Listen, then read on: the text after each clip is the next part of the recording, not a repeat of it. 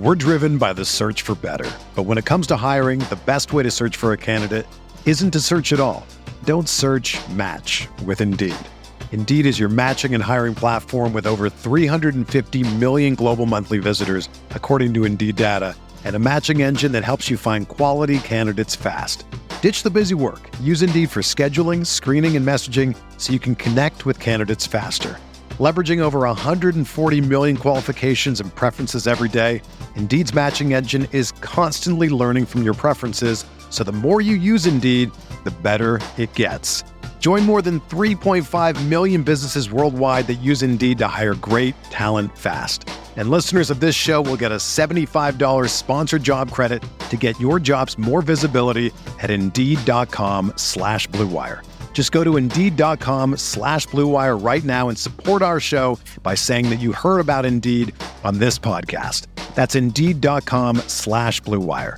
Terms and conditions apply. Need to hire? You need Indeed.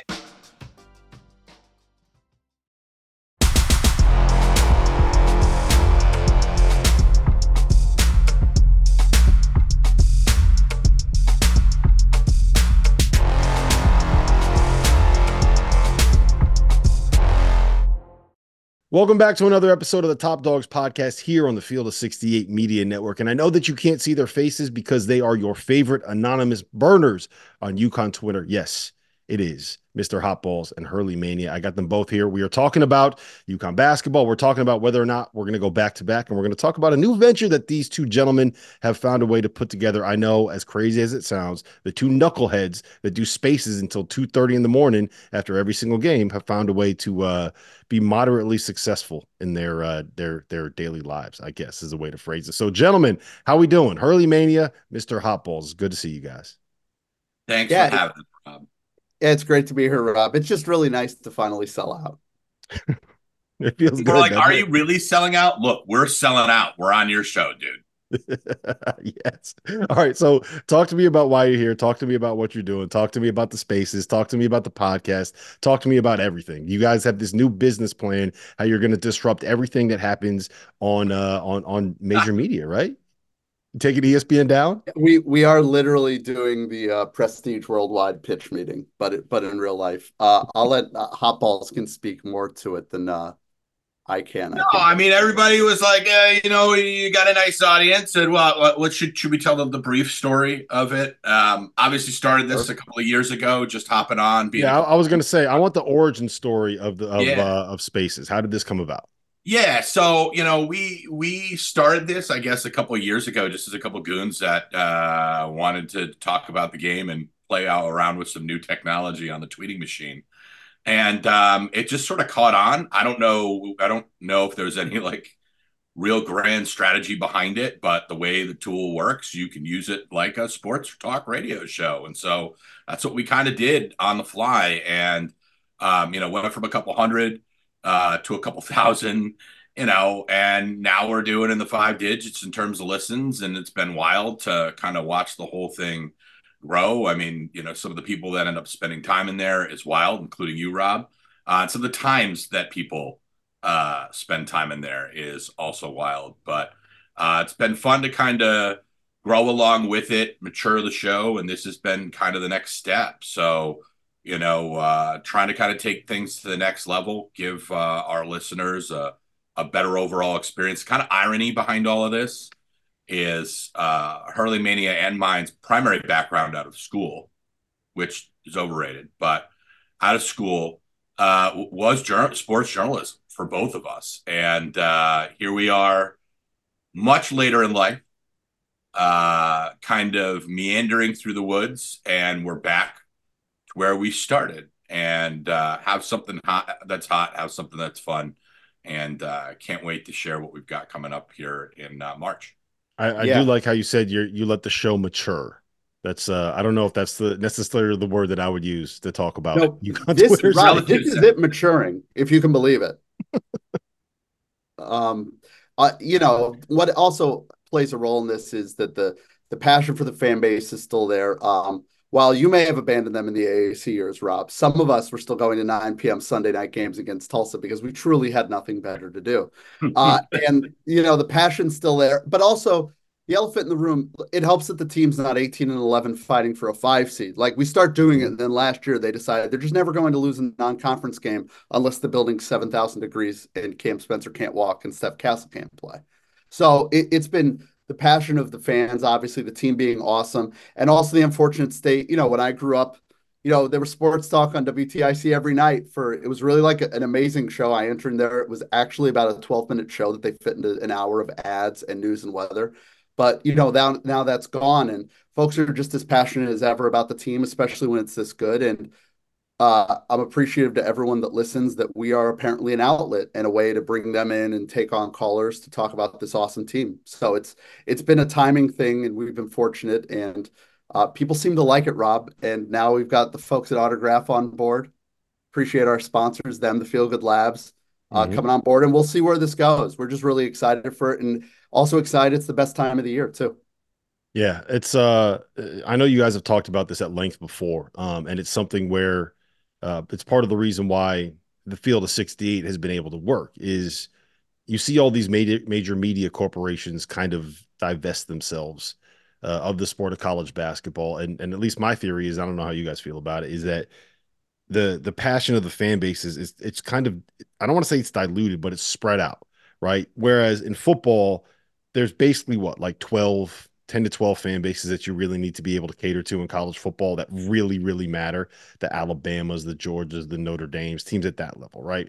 Whereas in college basketball there are 70 to 80, 70 to 80 high major teams that have really passionate fans but it's not like you can do one story or one highlight or one thing on one team and be able to get the same numbers that you would if you did the same thing on let's just say alabama.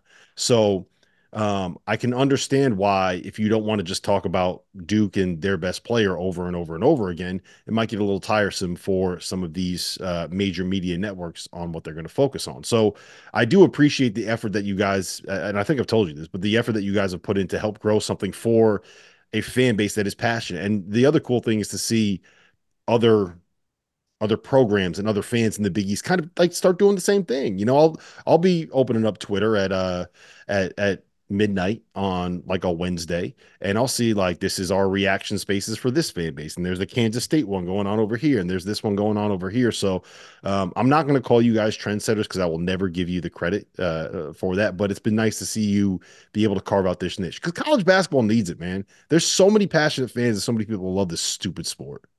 Yeah, and we to to be fair, there are folks that have helped us like as much as we just like Villanova or Marquette, but like full 40 Chris and what he's done has been tremendously mm-hmm. helpful. Roll blob guys at Xavier, uh, the the paint touches guys at Marquette. I'm just trying to think of initial a few folks, but yeah, it's you're if you're over serving a smaller audience. I know this is brought like if you're listening to Top you're like, why are they talking about this? But we're just here to serve UConn fans, talk about UConn because if you've come to us. You've probably gone through every channel on TV and everything on the internet, and you're just sick about reading about Cal Filipowski and court stormings and expanding the tournament or not. And we talk about those things on our show, but we lead with the UConn basketball game you just watched that you want to talk about. So that's why I think we found an audience as much as being complete complete weirdos, absolute weirdos. Yeah, and I think I think the other thing is too, you know, and and both of you guys talked about this, um, you know, where the where the terrestrial media got hit the hardest was locally, you know, and you know back in the day we had the TIC show, you know, women's games were on CPTV and they would do a show every week about the team. You know, WFSB or some of the local, you know, uh, television stations would do, you know, periodic specials here and there. This doesn't exist anymore. You have the number one team in college basketball, the reigning national champions, uh, you know, uh, head coach who's probably the hottest name in the sport right now, who also so- happens to be like a one man crazy factory in all the best ways. And, you know, it's really entertaining, aesthetically pleasing college basketball going on right in our backyard without any pro team competition and nobody's talking about it. And yeah, where people are writing about it. You know, so I think, you know, just in a weird way, we've kind of backed into this space where we're able to, you know, serve a pretty big fan base in our own backyard. And a lot of the Big East, you know, uh, fan bases have tethered themselves to our show a little bit. And they're as much characters in this whole thing um, a, a, as we are. So I think it, it, proves a point, right, that there's still a market for folks out there, but the way and manner in which you know folks have to chop wood to get their college basketball content now has just changed very drastically, and I'm we're pretty flattered that we've kind of backed our way into being able to serve that need.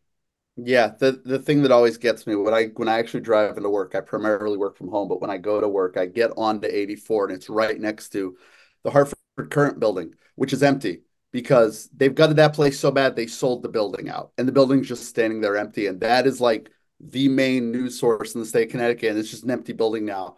And it's in a weird way, it's motivating because like it's not like the fan base is left or the passion is left. So anything we can do to help that when you know the folks at the Courant and a lot of the other local media outlets just have no shot because they've just had their legs chopped off from under them any help we can provide for the team that we all love it, has been awesome and and uh, i appreciate it. it's it's i feel like a responsibility with it it's weird but I, somehow it it's the the uh the sword of fate has landed on the two dumbest people you will ever meet on the internet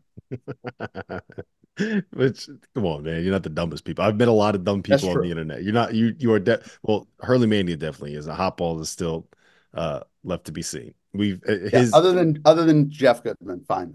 His, yeah. Look, only one person on this call right now has had their plumber's crack shown on national television. So we uh we can Yeah, that was the go. moment I think Robert really blew up when we had a super slow-mo of uh Bill Raftery recapping my co-host showing his ass on national television. that oh. was the moment when this this went to a, a, a, new place. One shining moment, as they say. Oh yes. Um. All right. Who is the who's the craziest person? Like the biggest name, the most famous person. One person where you're sitting here like I can't believe that this dude is sitting here, or this woman, or this person, or this uh, former player is sitting here in our spaces, listening to us to talk, listening to us talk about whatever the hell we're talking about right now my favorite moments are when I like just sort of will casually dig through um, the listeners just to kind of see who's in there because I don't really pay a ton of attention unless they're kind of in that queue. Um, and I'll scroll down and there's Travis Knight. Or like I'll scroll down and like some random player that played on the team, Kent Facey's hanging out in there at 2:30 in the morning. Um, those are the ones that just kind of always get me. Like that blows that blows my mind you know, because I mean, I remember going to Jim Calhoun basketball camps in the early 90s, and Travis was one of my coaches. Like, talk about one of those like full circle. Yeah. Travis my basketball those, camp right there. Yeah, I probably dunked on your face there. But uh, it's just, those are the ones that are kind of most surreal because those are such like vivid memory captures from my childhood. But we've had uh, the majority leader from the state house hanging out in the spaces. We've had United States senators Uh, the athletic that's director, terrifying to me. That is honestly yeah, terrifying. that was my the people, that are going to control the next step of our government and the next step of this country are sitting yeah. there listening to you guys Listen and being indoctrinated with your bullshit. Yeah, the I best part is when they pop off. The best part is when they pop off about college basketball. I'm like, yes, you got the talking points. Let's go. so it's uh it's wild though. But I mean, we've seen some some crazy crazy folks in there, and we even get some folks that call in and um, it's it's been wild to kind of watch the whole thing go. Yeah, and uh, no disrespect to you, Ram, what you guys do because I love. I mean, Fanta is one. Fanta's interacted with us; he's been great. But also, like after the North Carolina game, we were doing a we are doing the space on the Upper West Side at like one in the morning, and Curry like basement. Yeah, yeah, your your good personal friend Curry Sage's basement, and then like two of the CBS guys jump in, yeah. and I'm I'm like, you're in our show. I mean, you go nuts, but I'm. It was kind of a through the looking glass thing, but yeah, it, it's been eh, the best is that it's never like Rip Hamilton. It's all I love that it's like Travis Knight or Kentan yeah. Facey. It's like the cult hero guys who are in there, and it's just a way to bring a community together in a very weird place, but it works. That's a that's a that's a great segue because I did have this written down. I wanted to ask you guys your favorite not your favorite UConn player ever, your favorite random UConn player ever, the, the, the guy that you are like, I don't know why he will forever be seared in my memory, but he is forever seared in my memory. We're driven by the search for better. But when it comes to hiring, the best way to search for a candidate isn't to search at all. Don't search match with Indeed. Indeed is your matching and hiring platform with over 350 million global monthly visitors, according to Indeed data and a matching engine that helps you find quality candidates fast. Ditch the busy work. Use Indeed for scheduling, screening, and messaging so you can connect with candidates faster. Leveraging over 140 million qualifications and preferences every day, Indeed's matching engine is constantly learning from your preferences, so the more you use Indeed, the better it gets. Join more than 3.5 million businesses worldwide that use Indeed to hire great talent fast. And listeners of this show will get a $75 sponsored job credit to get your jobs more visibility at Indeed.com slash BlueWire. Just go to Indeed.com slash BlueWire right now and support our show by saying that you heard about Indeed on this podcast. That's Indeed.com slash BlueWire. Terms and conditions apply. Need to hire? You need Indeed. It's only a kick, a jump, a block. It's only a serve. It's only a tackle, a run. It's only for the fans. After all, it's only pressure. You got this. Adidas.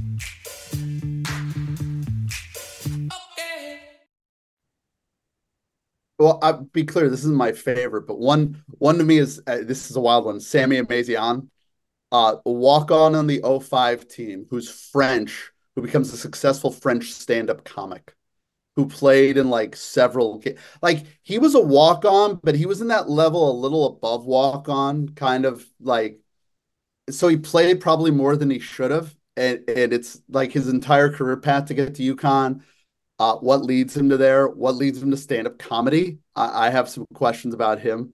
Um, that's a name that jumps out at me because that's a weird one. I wanted to pick something unusual. Um, yeah, that that that I'm just impressed that you know that. Like you're you're so into UConn hoops that you follow the walk on stand up careers just to support them.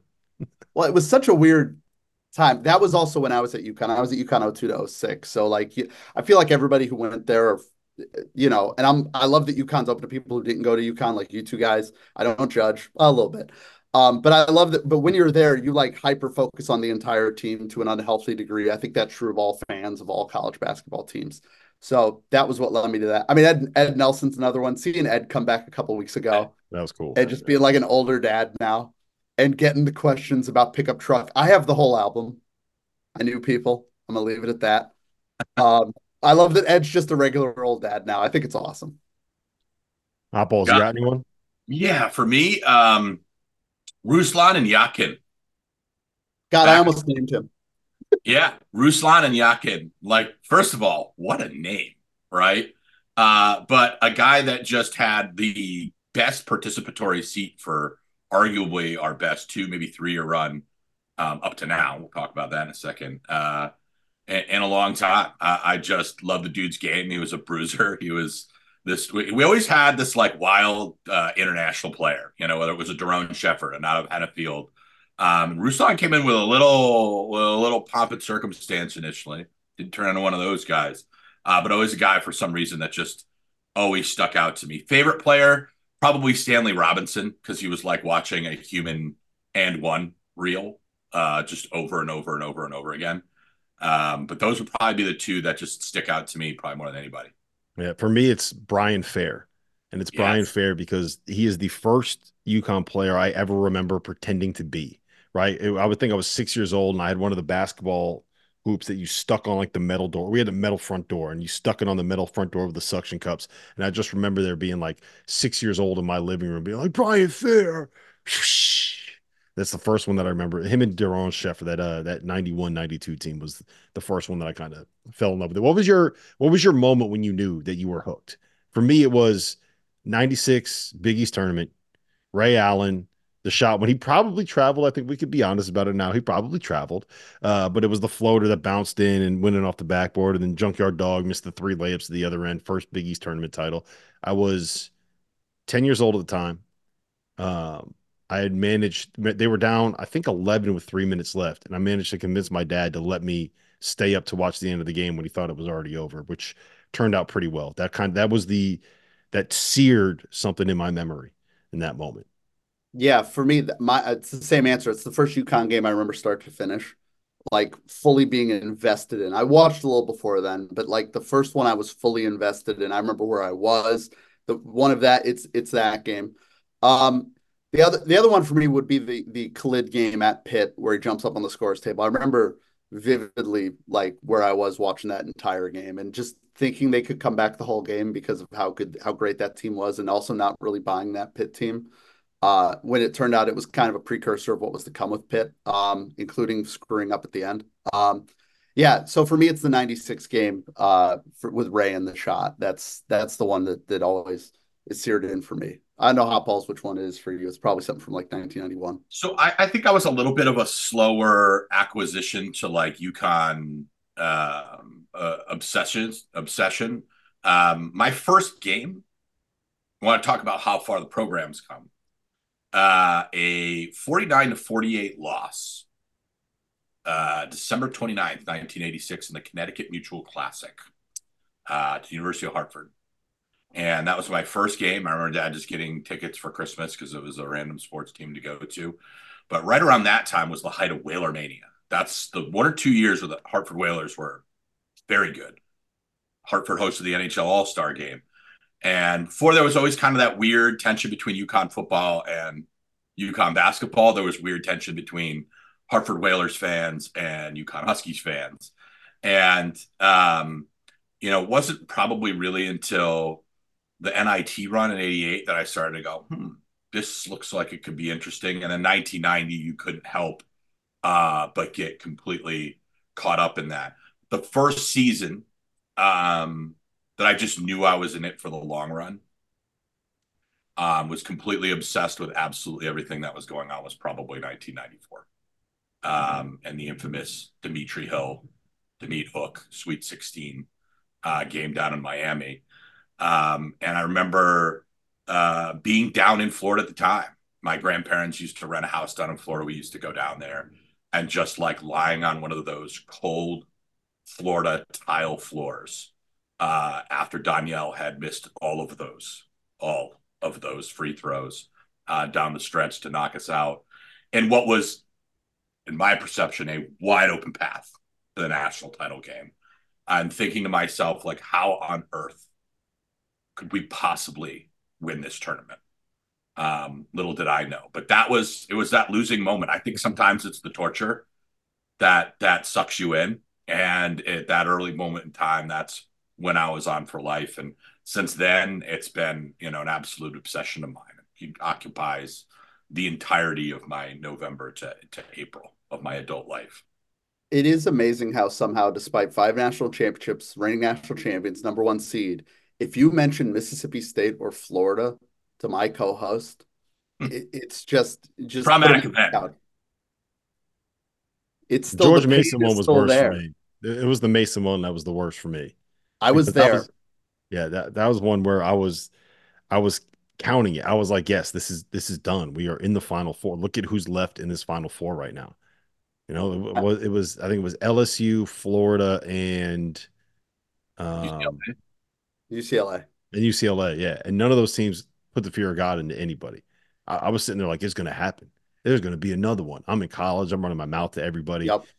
Yeah, that was. Uh, yeah, I was the I was the student radio guy, so I was I was courtside for it. I'm staring right now. I won't do this bad podcast or dubbed YouTube content. I'm staring at the 2006 Washington D.C. regional credential, and in a weird way, it haunted me. And you know what I have hanging over it now? I have my ticket from last year's Final Four. It all came full circle. I was also at the 09 Final Four. It was the only other one I went to. Was the one time they lost. Yeah. So last they year they would have yeah. won that though. Like that they if it wasn't for Jerome Dyson, right? I I'm the one guy that says no, only because I saw the absolute steamroller that was that Carolina team. And also it's easier for me to think that way, that maybe the generational UNC team might have been a might have been too much. But yeah, that it's been the last year, especially because they beat Larrañaga last year too. For me personally, it was ah, oh, this is nice. this is this stupid grudge I can let go. What's going on, everybody? Rob Dauster here from the Field of 68, and I need to tell you about a partnership that we just signed with Autograph, a fandom company co founded by the GOAT himself, Tom Brady. Brady in the gun. Touchdown, yeah. Patriot! I can't deal with my clogged Twitter feed anymore. Every single tweet gets three responses from some Twitter bot promoting gambling picks. I just want to read the articles, man. I just want to read stories. I just want to listen to my favorite podcast. I just want to consume the content that breaks down my favorite college basketball team, and I want to do it all in one place. Now I can. with the new Autograph Rewarding Fandom app. That place exists. And here's the best part about it the more content you consume about your favorite team and the more reward points that I rack up, the better my chances are going to be to score one of a kind fan merch, discounted tickets to games, or other awesome items and experiences on the Autograph app. So go download it, use that referral code F68, that's F68, and get access today. Hey, if you do, maybe I'll get my buddy Tom to send you a thank you note. As you guys know by now, we've partnered with BetMGM this season. We'll be using BetMGM lines to make all of our picks, and we'll have special offers for the listeners and the viewers of the Field of 68 each and every week of the college basketball season. We have a special offer that will be available starting on Tuesday, January 9th, and running through Monday, February 12th, the morning after Super Bowl 58. If you haven't signed up for BetMGM yet, in honor of the big game, you can use the bonus code FIELD158 and you'll get $158 in free bets on your first wager with BetMGM, regardless of whether or not you win that first bet. Here's how you make it work. Download the BetMGM app, sign up using the bonus code FIELD158, deposit at least $5, and place your first wager on any game you'll receive $158 in bonus bets, regardless of the outcome of your bet. Just make sure that you use that bonus code FIELD158 when you sign up. And remember, BetMGM is now available under one wallet in select states. As a New Jersey resident, this is super convenient when I have to go cover games in New York or Philly, which happens quite a bit. When you cross state borders, you just log into your existing account and fire away. You don't have to create separate accounts in each state. It's easy, it's simple, it's clean. And most importantly, we have some fun stuff coming up for the heart of the college basketball season bet insurance tokens, college hoops odd boosts, and my favorite, a nice juicy parlay boost. So download the BetMGM app and sign up today. Field 158. All right, let's talk about this year's team um, because I think that uh, they have. I said this the other day. I think they have as good of a chance as anybody to be able to repeat since the 2007 Final Four. I didn't realize this till I looked it up. Do you know that there's no one that has been the reigning national champ has made it past the Sweet 16 since Florida in 2007? And I think it's been since Duke in 2016 that they even made it out of the second round. They even got to the second weekend of the tournament. Um, I, I, feel I, you never feel good about winning a title, right? Like it just you can never given the nature of the the tournament. But um, hot balls, I feel like this team has as good of a chance as anybody to be able to get it done. If it happens, and you are in Phoenix, what are you doing? Where's the celebration? How crazy are you going? Are we ever going to see you again? Are you just riding off into the sunset? I, I, might. That might be it. You might just have to bury me under a cacti somewhere and uh, forget I ever existed. No, I mean, I, I don't know. It'd be amazing. I mean, I, it's hard for me to even process that because it's such a an absurd thing to accomplish. I mean, I would argue just because of the variation and the chance and all the stupidity that kind of has to happen for it to happen once, never mind twice in a row. I think it's the hardest thing to do in sports outside of the Triple Crown in horse racing. You know, um, winning winning back to back national titles in college basketball, because you're going through six of the best teams in the country every year in a one off scenario where absolutely anything can happen. You just have one bad night, some team catches fire, does something that they never do. We found that out many times, even recently. Um, you know, you don't have a shot. So, I mean, it's a pretty wild feeling. I mean, I think this is definitely the team that's had the best shot to repeat going back to Florida, um, which really says something. And it's something that, um, you know, this program's never accomplished. I'd be over the moon. It'd be an absolutely uh, incredible achievement for them to do that. Yeah, I'm just now from you saying that I was laughing because I'm envisioning if it happens, Mr. Hotball's actually trying to debate a horse on which is more difficult, winning the Triple Crown or or going back to back in basketball. Like there's an actual, they're on a stage, they're making their points, and he's just screaming at a horse.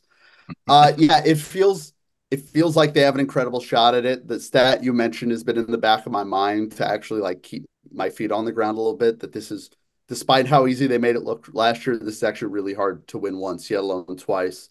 Uh, I think the depth uh, obviously gives them a play. And also, the thing we've mentioned a lot is how many different ways they have to beat teams, how many for them to lose on a night, as we've seen, like the number of things that have to go wrong. It is possible. It's not like it can't happen. We're eyes wide open that this team isn't perfect, but I, I don't think there's a team in the country where the number of things you have to get right to beat them is is is a longer list. I think Purdue and Houston are excellent teams, but I think with with each of them, it's not as long of a list. Like even right now, uh, the current Huskies last couple weeks, like Alex Karaban's in a shooting slump, but they have Cam Spencer.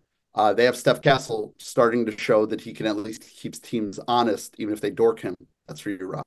Um, that that he can make shots. Uh, you know, we've seen flashes of excellence out of Steph, uh, out of uh, Samson Johnson this year, even when Donovan gets into foul trouble. That's kind of my one concern is that scenario. But this is a team that seems with their depth, with their different options, and with their playbook, like they've got as good of a chance as anybody. It's going to be really hard. They, they uh, just uh, don't have a weakness. That's the thing. Like if you look at if you look at Houston, right, you can kind of poke holes and say, well, they're not great offensively. They rely a little too much on the offensive glass.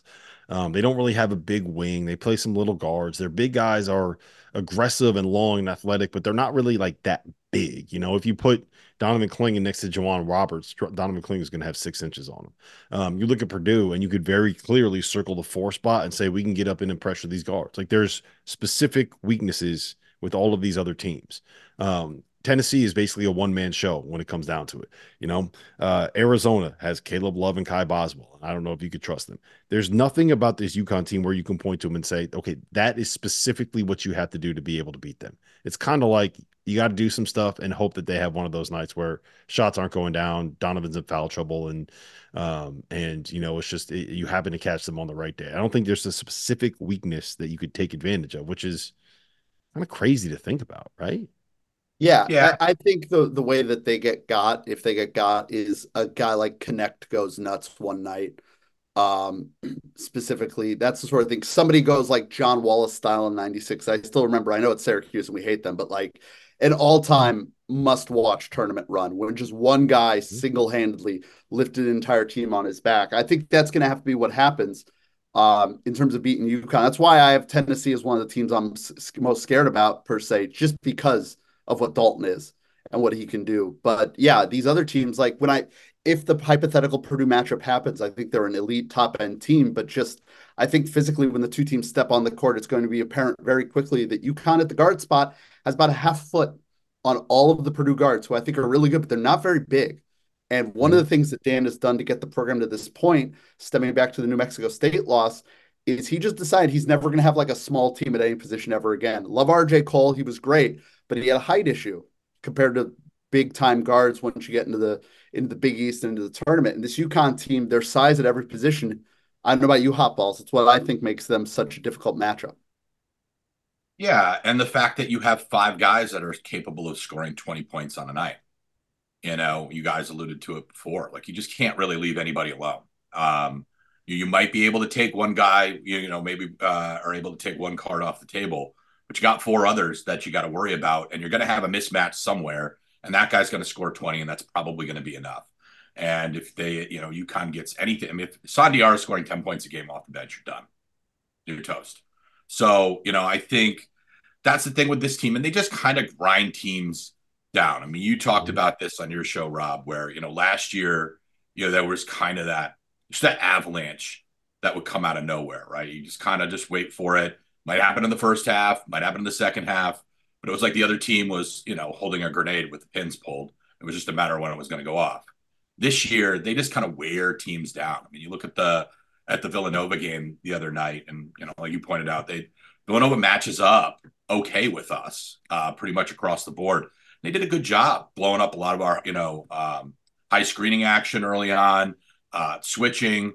But you know, you got to keep doing it over the course of 40 minutes and you just saw them get slower and slower and slower and slower. And it's not just the physicality of it and having to deal with those, you know, oversized guards, but you know, Dan throws a lot of crap at teams. So there's also, you know, uh, having to have the mental acuity of being able to catch up and keep up um, with all the false actions and the different variations they have on six thousand different plays.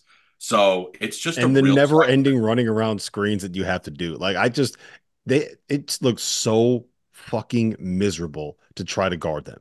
Like, to, imagine having to chase Cam Spencer around screens. You got this dude who probably isn't that much faster than any of us, right? Who just Yeah. keeps running and running and running and running and weaving and it's going through here. There's an elevator here and it's going up a curl here. And then he's run like a half mile in one half court set. And all of a sudden you lose track for like one second and he gets a half inch of space and boom, he bangs a three on you. Like, Yeah, yeah, and I fucking the hate that dude. it's the this you know stats can be can tell a lie, but they can also tell a story. The fact that UConn's like what 340th in the country in tempo. We know Virginia's dead last, but uh, in no universe would you say the UConn and Virginia offenses look remotely similar.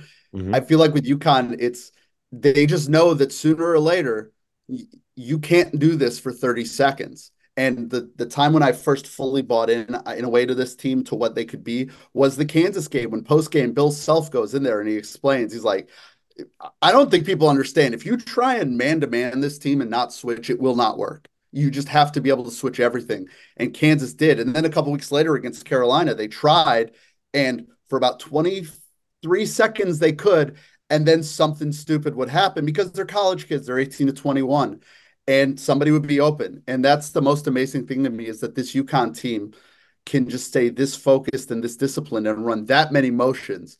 Uh, it's crazy to me the, the amount of energy this team has Yeah, it's I don't- crazy I to me also they can think- remember all these plays. Like, just think about being in college and having a, a playbook that's like this thick and trying to remember all of it. Remember they were talking about the playbook being leaked last summer, and like who the hell's sitting down and going through all that? Like that, that it was something like a, a, a almost hundred Oh. pages plus. There's I mean, there's lots of like the the X's and O's nerds love UConn because Yeah, what yeah, they run right. is just it's so creative and it's so no one does no one is doing what they're doing right? Like Yeah. they are creating new stuff on the fly.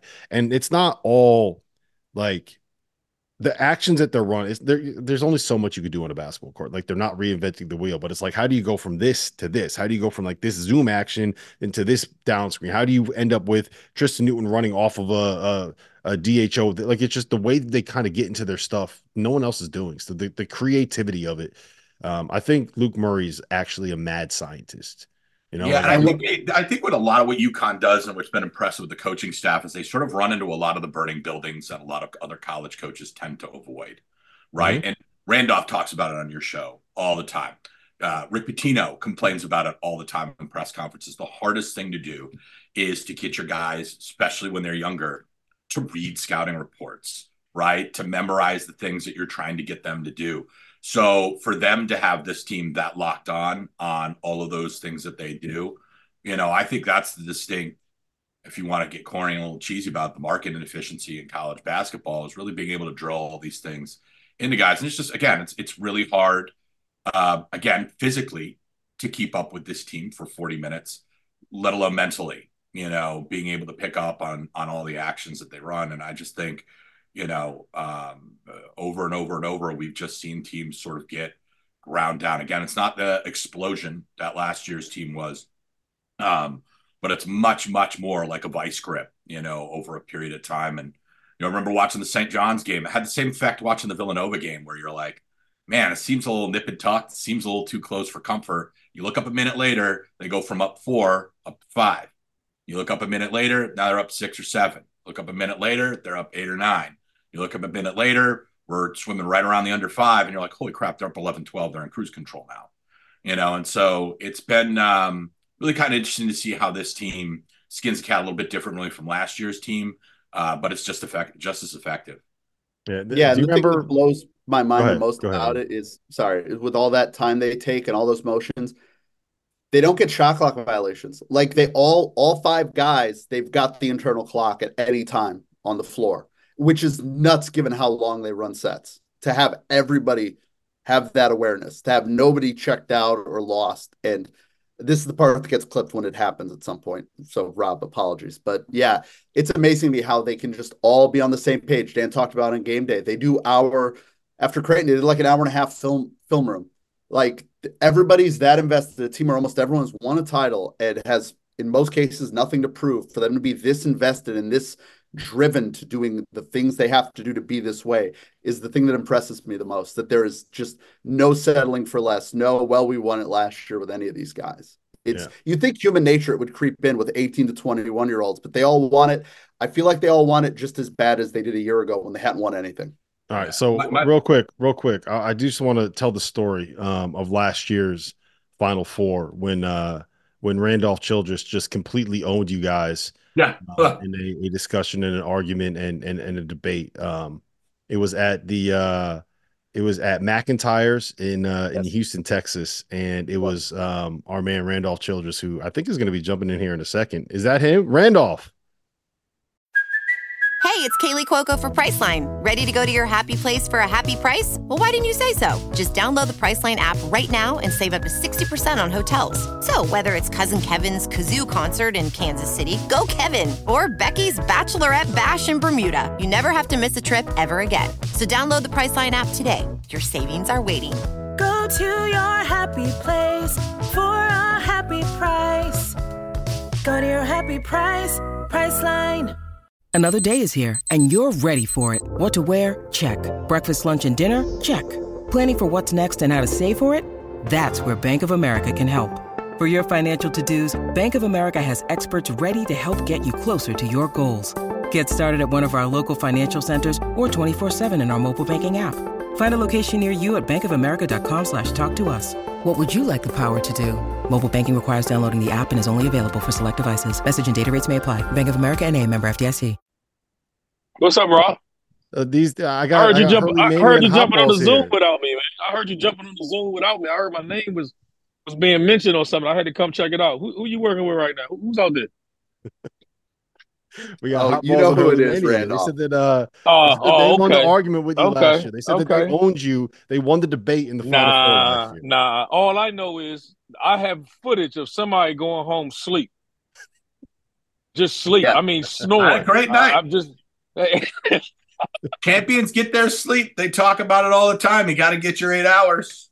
Rob, it was like standing next to a jet engine with these two. It was, I was just, as someone who can't shut up and argues, I was in awe of these two going back and forth, screaming at 500 decibels about the ACC. Mostly that. ACC Big East, just, it was incredible. It was just back and forth. It was like watching the six overtime game. It's like, when are these two going to be done? I, I I can't tell you wait. what, when I woke up the next day after that week, I was so damn hoarse. I was like, man, I don't even want to talk. I was like, I ain't got nothing to say. Don't nobody ask me no questions. I ain't saying nothing for You like look a like week. a, you look like a sad, sad man in the post game recap after we won the national championship. Oh, I was. That's I the was. saddest I've I ever was. seen you look. I I've never seen a guy that obviously doesn't want to be there worse than you didn't want to be there. I- I didn't. I- show. As much as I'm okay with UConn winning, I I, I got it. Rob was just unbearable at the time. Man. Now that they won, he I won't be as bad. That but Rob was. I couldn't deal with Rob. Rob Rob had wore me out, and y'all y'all finished off with what was left of me after that that night. If we get you two in the desert again, like Rob, I'm gonna need to a shovel. Like I don't even know. Well, here, Hey, here's the just- thing. just I was thinking ready. about it, right? We're not even going to have to do our show that night. What we'll do is we'll just give Randolph a mic. We'll give Hot Balls a mic. We'll put a camera on him. We'll set him up for three hours, and everyone else can go hit the bar and we Get, can go get, drink get us a personal out. bartender. and there just you go. We need a bartender. in. Yeah. Listen, we need a bartender and some, some, some food to come in, and then everybody else will follow through. We, we'll take care of the rest. Um, and hey, by the way, I just wanted to recap, uh, just to come back to that conversation. Was I right or was I right about the Atlantic Coast Conference? No, I was right. no, no. I was so right. Hey, No, Hot Balls, ask him, right. ask him what seed he thinks Wake Forest is going to get this year. I don't know. We'll see. I ain't asking him nothing, even though I'm sick right now. They I'd love for you guys to get a nine seed in the East region. Oh oh. Now I tell you what, if that happens, I'd love to ma- drag you up to New York for a We- second you- straight Who are you gonna root for, Randolph? Because folks might not realize you have some some investment here. listen, I'm gonna be sitting there. It would be TV. It would be standing room only if that happens as a ninth seed. If they don't screw it up, I'm I'm assuming they'll get a win. They'll beat. They better beat Virginia Tech or Cle- Clemson to get in. So we'll figure out and see how that goes. All right, That RC, would get out of here, man. Go All right, enjoy man. the rest All of your brother. lunch. All right, Enjoy buddy. your yoga lessons, Randolph. Y'all get me in trouble with the boss, man. All right, brother. Oh, uh oh, uh He's oh. going to yoga. yeah, that was maybe the most special thing at the final. Going to be stretching Randolph out, both legs, just that flexibility back right in time for the tournament. no, yeah, that really was watching those two just. Let, let me let, let's let's set the table real quick. Just kind of explain the backstory of it. Like Randolph and Hot Balls had kind of been going back and forth on Twitter for a while. And it was playful, it was funny, it was good natured. It was like Big East is you kind of blue blood, Big East ACC, just whatever. You guys are going at it. And we finally, after it was Sunday night at the Final Four before the national title game, we were at McIntyre's. It was after our second show. Everybody was probably like five or six drinks deep. And you and you and you and RC sat down and said, All right, we're doing this. We're going to have this debate. And I think there were probably 20 people just kind of standing around the table and you two going at it nonstop, button heads, arguing about stuff. And this is what I remember is that I'm listening to you argue. I go to the bar, I go to get another beer, I get distracted, I talk to someone, I get dragged into like a, uh, a game of pop a shot. I go back, get another drink. I'm like, oh, I wonder what Randolph and, and Hot Balls are doing. And I walk back like an hour and a half later, and you guys are in the, no one has moved an inch. You just now have three empty glasses in front of you. And no, there was more than three empty arguing. glasses. Let's be honest. The one thing I do remember distinctly from that entire conversation was the waitress coming over to clean the table off and being like, oh my God. And it was just, it was, it was, it was, it was. And then they, they, they closed the bar on that floor, Rob. So we all just went upstairs and it just resumed on a new. At no point did it occur to anybody, maybe this, you know, maybe we'll call it a night. Maybe we'll agree to disagree. No, we're going to the second floor and we're going to finish this. And, you know, nothing was resolved. It was great. What was? Hot balls passed out in the car on the drive home. It absolutely was resolved because I was right. Correct all knowing. Yeah, this started as Hot Balls making the argument about UConn as a blue blood, and as he's wont to do immediately, going right at Randolph. I think your entire school's conference isn't even real. Like just lobbing the nuclear weapon, like you know, proportion of response there. Uh, right. Yeah, no, that was wild to watch. All right, I got one more real question for you guys. Um, and and then we can we can get out of here. I know you guys. I don't want to keep you here. I, I can literally keep you here for three hours talking about UConn, so I'm not going to do that. Yeah, um, we're bad at short. So yeah, thank you. The short doesn't short doesn't work here. Um, what what would qualify for you guys as a successful season this year? Right, one more win and UConn gets at least a share of a regular season championship for the first time since 2006. Um, does is that good enough? Like just getting a, a Big East regular season title if it means you don't win the Big East tournament if it means like you're losing the Sweet 16 or something like that? Do you need to win the Big East? Is it getting back to the Final Four? Like, what what is a successful year this year um, in your mind? Because I I go back and forth on this. I'm still kind of basking in the glow of winning a national title again. So I, I think that that that Dan is playing with house money, but um, I, I, know that I have different expectations in a lot of these uh, UConn fan base. Yeah, I mean, he is playing with house money. But when you get to this point, you know, when you're sitting at what 25 and 3 and you're a top 3 team in a sport where everyone agrees there's three teams and then everyone else, it's kind of hard to make the house money argument. Like it'll it will be disappointing if this doesn't go where we hope it does, but it won't be like devastating. Um, I I need him to win the Big East tournament. It's been too long. I need him to. I mean, at the very, very least, can you get to the title game? They haven't been back. They've had these crushing close losses on Friday every single year. And in a year where they're clearly the best team in the league, and n- nobody would think they're the third best team at this point in the league, they got to at least get there. And I think they got to win it. They win the Big East tournament, at least making the second weekend for me. I know it's not what we want, but like to be really fair about it, that's an amazing accomplishment, especially given what you said about the history of teams who try and go back to back. If they don't win the Big East t- uh, tournament, I really like is it weird to say they need to make a final four? Uh, it's greedy but if we're going to be a blue blood let's be let's be greedy right? So that's that's kind of where I, I, am at it but you know and for anyone who thinks that's underselling i'll ask you when your heart is in your throat at the under four of the of the second ncaa tournament game we're all living and dying what would you sign up for? Because if that feels like i'm not asking for enough it will feel like it then when we're all dying on the floor to just get past uh, wake forest yeah, I would say, you know, I, it's when you have a chance to win a national championship, the national championship's a goal. You know, and Um, now, you know, there's the rational side of me too. I mean, I've I've always been, you know, as, as crazy as I am online, I think, you know, on our show, um, I've always been a guy that's a little pump the brakes, you know, when it comes to things like the NCAA tournament, you know, not having expectations that are unrealistic, you know, through the moon. Um, I think anytime any team gets to the second weekend, it's a it's more or less a, a, a successful season. Um, but getting through those games, especially that second weekend, you know, I think that Elite Eight, that Sweet 16 are the two toughest rounds. Um, and there's just so much random stuff that can happen once you get to that point in the tournament.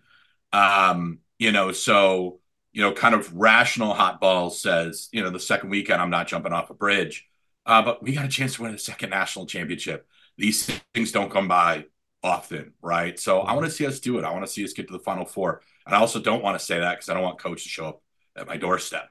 So, you know, I think that's what they constitute as a successful season this year. So I want to see that. Would love to see them uh, win the Big East tournament at Madison Square Garden as well. Um, for them, hopefully, we can wrap up a you know a, at least a share of the Big East regular season championship. We haven't won one of those since 06. Yeah, and they haven't won one outright this century, which is insane. I really, I'm that greedy. I want that. I want them to be the sole Big East regular season champ because it's been you, too long. You beat you beat Seton Hall at home. You beat Providence on the road, which are two things that, let's be honest, they should be doing, and you got that. Um, I'm kind of at the point where I I think as long as you win one thing, Big East regular season, Big East tournament, national championship, I think that you need to you can call that a successful season. You're hanging up some kind of banner somewhere, right? You're getting some kind of trophy, cutting down some kind of nets. Um, I think that inside that locker room, if they don't win all three, the Big East regular season, the Big East tournament, and the national title, that the season is an utter disappointment and everybody needs to just go home and rethink what they're doing with their lives because they should not be doing this sport. Uh, I think that's the way that they are riled. Uh, they are they are um, wired. But I also and and I, I say this all the time. I'm so damn appreciative of the fact that UConn is back in a position where this is what we're talking about, right? It's not like, oh, God, we got to go on the road and play East Carolina and play South Florida. Like, do I care about the American Conference tournament at this point? Like, you're, it's back where uh UConn is like the the thing that you wake up thinking about, the thing you go to sleep thinking about, and the thing that you just can't wait for once uh April hits. Right. I just I'm I'm very appreciative that we are back in a place where uh it can dominate our lives in a positive way. Yeah, and the fact that the difference now is we're not talking about UConn getting in the tournament. We're talking about seeds. Like if you look at UConn Mhm. seed history, we're talking about a one seed probably this year, a you know, a four seed last year, and that's where you see the progression. That's not about are we going to make it. It's not. It's a, now it's about how far are we going to go, and that's the biggest thing that Dan and his staff have brought back to this is that they are again at the very top table of the sport. What I what I've always what I love about UConn basketball, I think above all else, and we always talk about like blue bloods and and all that stuff. Like North Carolina, ostensibly, has been more or less the same thing for sixty years, the same flavor. Same thing with Kansas, the same kind of flavor. Um, Duke, you know, uh, same kind of thing. UConn is like this wild multi-act play, right? That has played out over you know 40 year period of time um, with all distinctly different versions of itself sometimes within the same regime as a coach right like i always kind of look at that late 80s early 90s emergence very differently from the way i look at that late 90s to early 2000s transcendence into becoming a bona fide national title with contender with real legitimate credentials and then obviously you have sort of that downslope into the American Athletic Conference, you know, through the season where we were banned from postseason play. Um, and I think going through that makes you appreciate this so much more than I would have if they had not gone through that. And I think it's an important lesson for college basketball fans to understand is that how hard this is to do. I make this, I've made this point so many times on spaces, but like imagine, you know, I tell it the same way all the time, but imagine going into a bar in 1990 and banging on it, standing up and saying, Hey guys, in the next 30 to 40 years, Duke and UConn are going to win 10 national championships. Indiana is only going to go to two more Final Fours. UCLA is only going to go to three more Final Fours and only win one national championship. And UNLV will be so far off the map that you won't even be able to find them. Like you would have gotten laughed out of there, you know? And so sustained success is so difficult. And for us to do it to varying degrees over three coaching staffs with com- three completely unique flavors and feels about them and their styles of play. Um, and to have it all sort of be this genesis with Dan now, um, who's just such a perfect fit for the area, for the fan base, and it's just a reflection of them, like all just sort of balled up into this one man, you know, um, to kind of see that come into fruition, and then for it to be not just him and the intensity of getting that crowd back, but like how aesthetically pleasing it is to watch. Um, I'm just really focused right now on enjoying it um, for however long it, it, lasts. Dan, whether you know he gets tempted by the NBA um, or retires, he's not coaching late. You know, he said, "Hey, man, you know, I'm not coaching way into my 60s."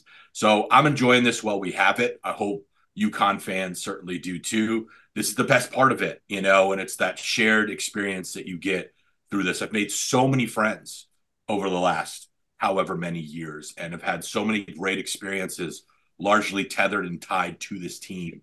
Um, you know, I know I'm not the only one that's had that, but it's just an amazing time to be a UConn fan right now. And I'm just, you know, enjoying everything as much as I possibly can. Very well said. Um, make sure you guys go and follow. It's at Hurley Mania. It's at Mr. Hotballs. That is spelled out M I S T E R, not uh, not just M R period. He is that fancy, spells out Mr. Gentlemen, appreciate you being here. Make sure you guys tune into the spaces. It is the best place to get is the reaction on everything UConn. See you guys again next week.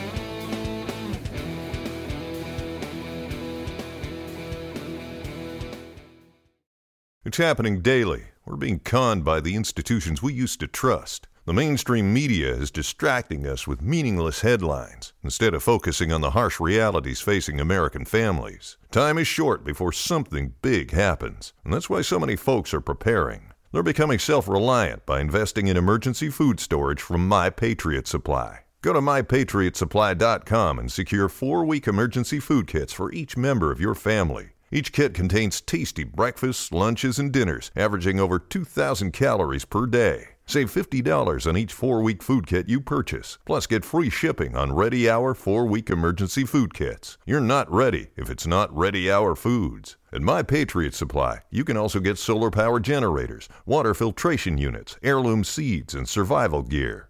Order by 3 p.m., and your unmarked boxes ship the same day. Shop MyPatriotSupply.com today. MyPatriotSupply.com.